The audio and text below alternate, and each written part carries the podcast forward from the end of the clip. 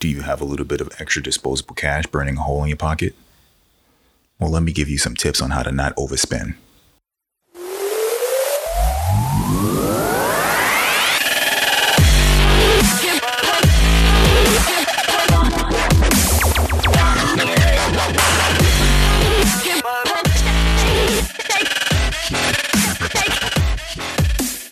A lot of folks are home right now due to circumstances. But as a result, a lot of folks aren't spending a whole lot of money on transportation and childcare.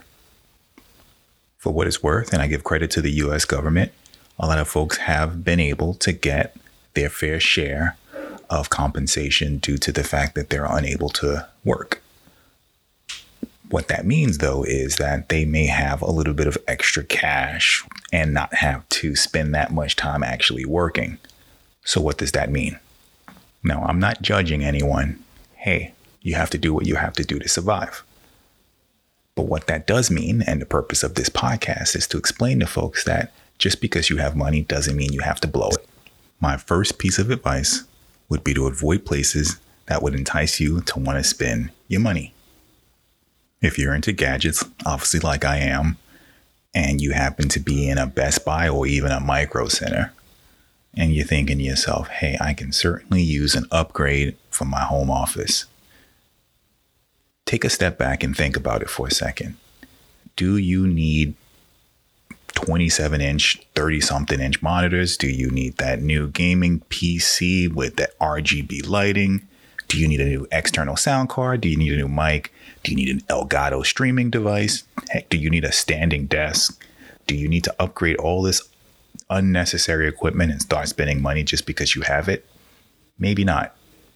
What I want you to do is open up your phone, or even if you're a computer person, just get somewhere where you can start taking notes and start listing the priorities in your life. What do you really need to get the things that you need to get done? What a lot of people tend to forget is we have to be responsible. We have people that rely on us, and we have to be able to save for our future and theirs. We shouldn't just buy stuff for the sake of buying stuff.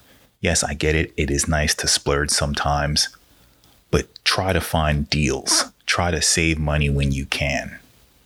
A financially responsible person knows that you spend less, save more. That's the philosophy that we should all follow. A lot of people are just straight up bored, and I get it. Too many opportunities, too many services that just make it so easy to just click and buy. And I'm willing to bet if I ask the question to anyone, is there something that you are willing to learn? And I'm guessing the answer is always going to be yes. And if that is the case, there are so many opportunities out there for almost next to nothing where you can learn something and reap the benefits from it. For example, I know there are people from different generations than myself or who haven't had the privilege of being in front of a computer and having the opportunity to learn the various different aspects of it. Now, there are people that are saying to themselves, man, I've been working on a job for a very long time. I would like to know how to use Word or Excel or PowerPoint. There are so many opportunities out there, even if it's just going to YouTube and learning how to do these things, learning how to explore these applications that are already installed on your PC that you can get so much out of and that can preoccupy a lot of your time and and hopefully get rid of that urge to want to spend that, that unnecessary money you know, I speak to a lot of people, and the first thing I ask them is, "Do you invest?"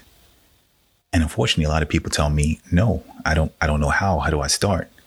Well, I can tell you this: if you're bored and you want to figure out something to do with your money, invest.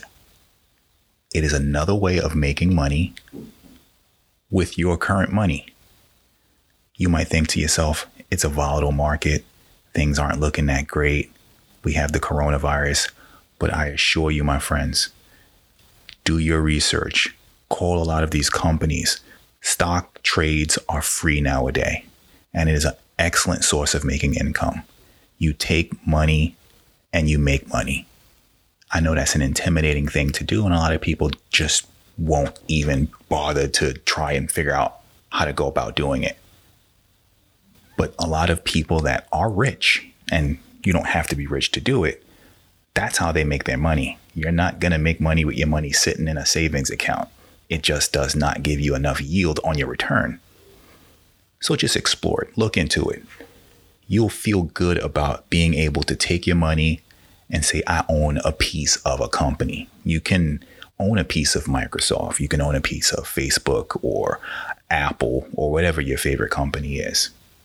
I'm willing to guess that a lot of folks out there, whether you're 20 something, 30 something, 40 something, 50 something, or more, you can probably use a little bit of exercise in your life. And I can assure you that is a great way to preoccupy your time. Heck, Modell's is going out of business and they are having a clearance sale on some very good equipment that you can go and buy. Now, the benefit of that is you save on the equipment, and this equipment in return does a really good thing for you.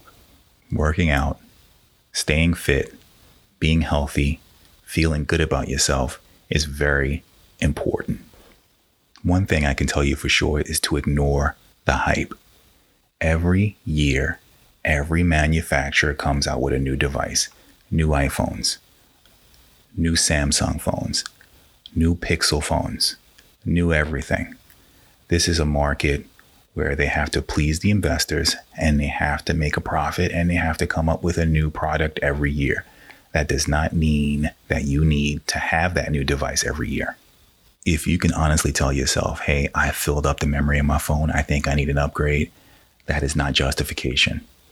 A lot of people, let's say, own an iPhone and has never used Apple Pay or has never used the specialized camera features that the phone provides. There are so many aspects of the current hardware that they own that they have not had the opportunity to use just because they don't know how to, or it's just not a significant enough feature to warrant using for that individual. In cases like that, you have to really think to yourself, what are you really upgrading for? Just so you can have that new new?